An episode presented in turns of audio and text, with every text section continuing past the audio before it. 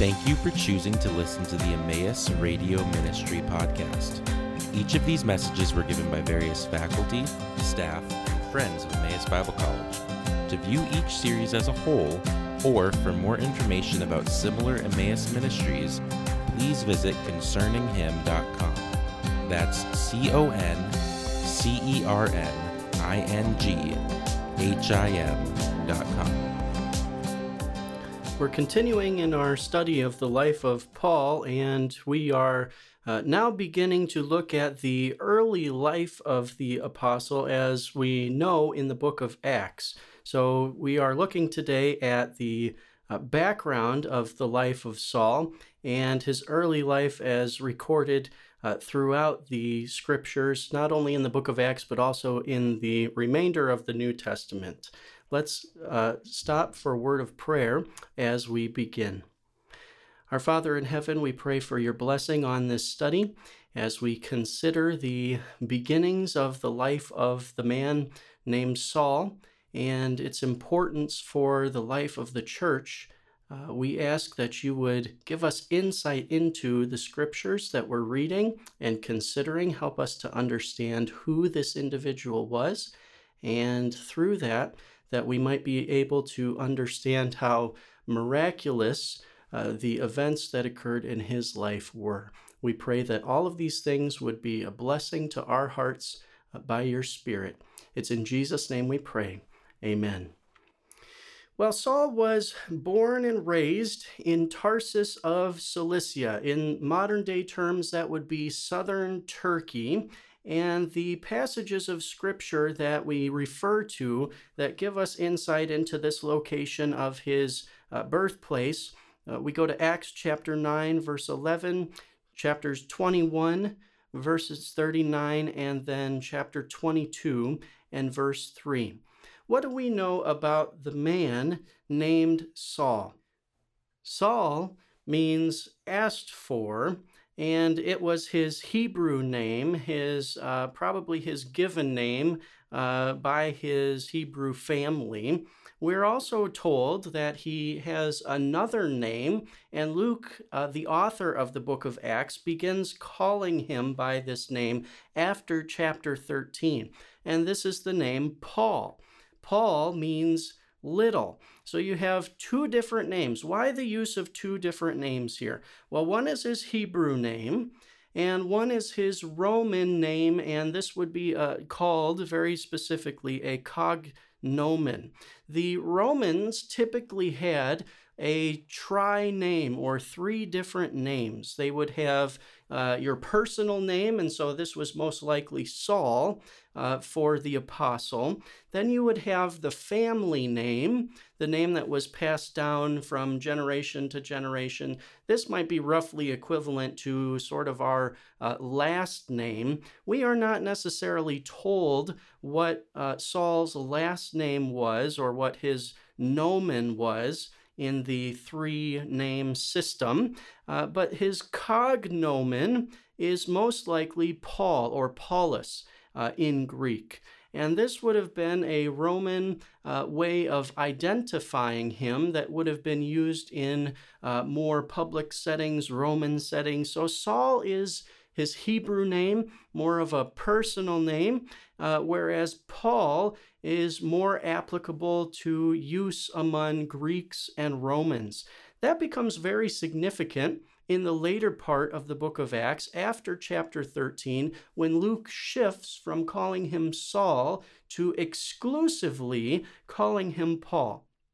Now, when we look at Acts chapter 13, I'll make some more comments at that time on why the shift in these two names. Don't want to give it away just yet, but I think there is a reason why Luke changes from using Saul to speak of the apostle and later using Paul.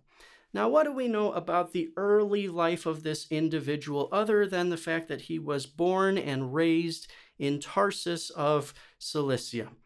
Jewish youths began learning the scriptures after about five years of age, if not before. And through some of their traditions, they would have come to uh, know and understand some of the scriptures through song and through some of the festivals that they participated in prior to that. The traditions of the Jews that uh, the Pharisees and Sadducees and others from the New Testament period uh, held so near and dear to them began being taught to Jewish youths about the age of 10.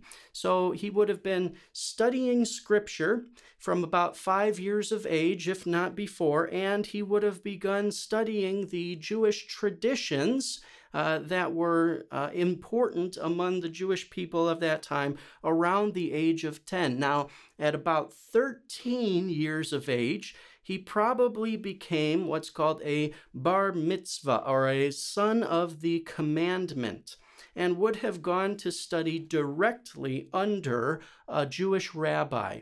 This was likely the time when Saul would have moved from uh, Tarsus of Cilicia to the city of Jerusalem. Now, in Acts 22 and verse 3, as Paul is speaking there, he gives an account that he studied under a man by the name of Gamaliel. And this is most likely Gamaliel the elder or Gamaliel the first, one of the greatest rabbis of the first century. In Acts chapter 5, and verses 34 through 40, we have Gamaliel speaking to the Pharisees there. And uh, I want to read shortly from their, his quotation in those verses, Acts chapter 5 and verse 34 and following. It says, But a Pharisee in the council named Gamaliel, a teacher of the law held in honor by all the people, stood up and gave orders to put the men outside for a little while. And he said to them, Men of Israel, take care what you are about to do with these men. For before these days, Theudas rose up, claiming to be somebody, and a number of men, about 400, joined him. He was killed, and all who followed him were dispersed and came to nothing. After him, Judas the Galilean rose up in the days of the census and drew away some of the people after them. He too perished, and all who followed him were scattered.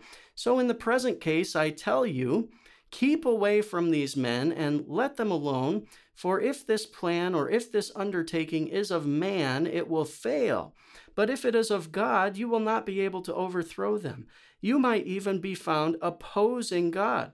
So they took his advice, and when they had called in the apostles, they beat them and charged them not to speak in the name of Jesus and let them go.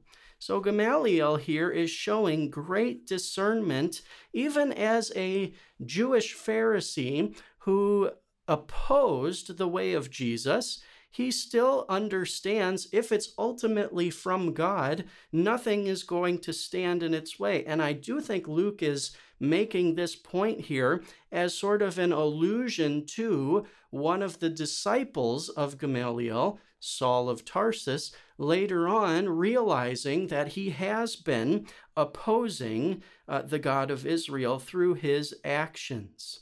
So he studies under Gamaliel. This means that he would have been a very bright, very gifted individual, perhaps one of the best in the group of the Pharisees, a star up and coming student. Now, scholars debate whether Paul would have been married or not. Uh, it is clear that he's not married during the time when he travels on his missionary journeys, as no word is spoken of of a wife, and he urges those uh, at the city of Corinth in 1 Corinthians 7 8 to remain single, he says, as I do.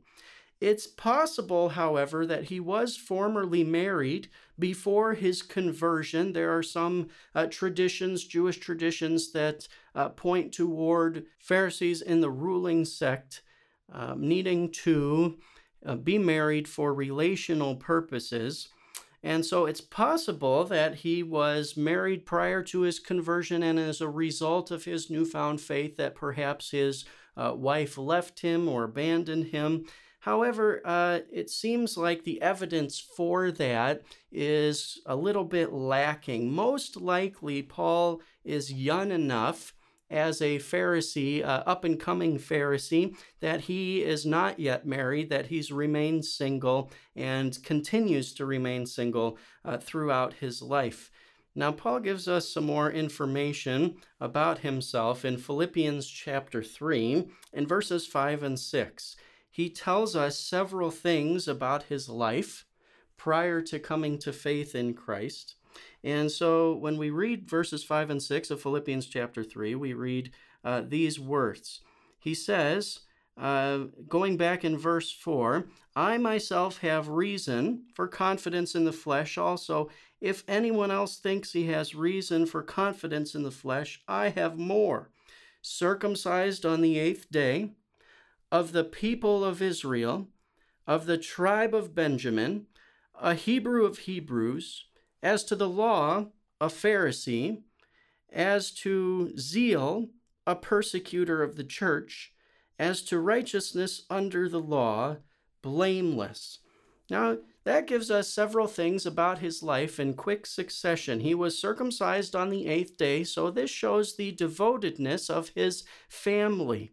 He was of the people of Israel. Obviously, he's a Hebrew but he's even knows his family's lineage. He's of the tribe of Benjamin. He is a Hebrew of Hebrews.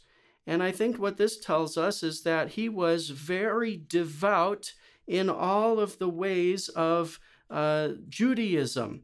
In Galatians chapter 1, in verses 13 and 14, we even get a, a fuller picture of what's going on here. Galatians 1 uh, verses 13 and 14, it says, For you have heard of my former life in Judaism, how I persecuted the church of God violently and tried to destroy it. And I was advancing in Judaism beyond many of my own age among my people. So extremely zealous was I for the traditions of my fathers. I think this is an indication that Saul of Tarsus was perhaps one of the best and brightest students that Gamaliel had ever had.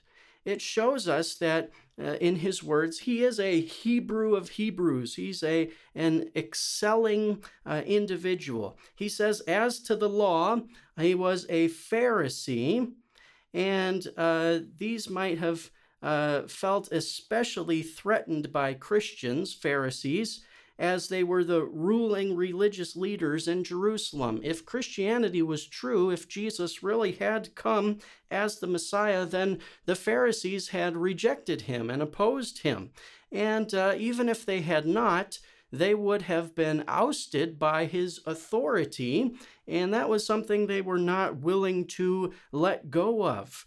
And so he calls himself a Pharisee, allies himself with the group of the Pharisees. He says, As to zeal, I was a persecutor of the church. And we will see as we study through Acts chapter 7 and 8 how zealous Saul is. And then he says, As to righteousness under the law, blameless. Now, this is important. In his mind, he believed himself to be without fault, perfectly following and obeying the Lord. It wasn't until the risen Jesus appeared to him that he would change his mind. So, this tells us about Paul's background as Saul of Tarsus, an important Jewish up and coming Pharisee. Now, as a Roman citizen, he had access to certain rights. He could vote if he were present in Rome. He could not be subject to degrading forms of punishment like scourging, and he had the right to appeal to Rome in place of punishment by uh, local authorities.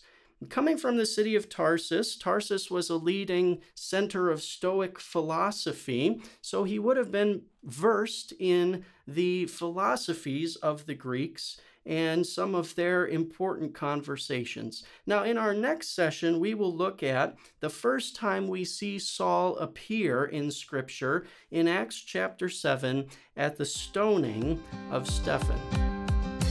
Thank you for listening to the Emmaus Radio Ministry podcast. This ministry is possible because of the generous contributions from our partners around the world. For more information about partnering with us, please visit emmaus.edu/partners.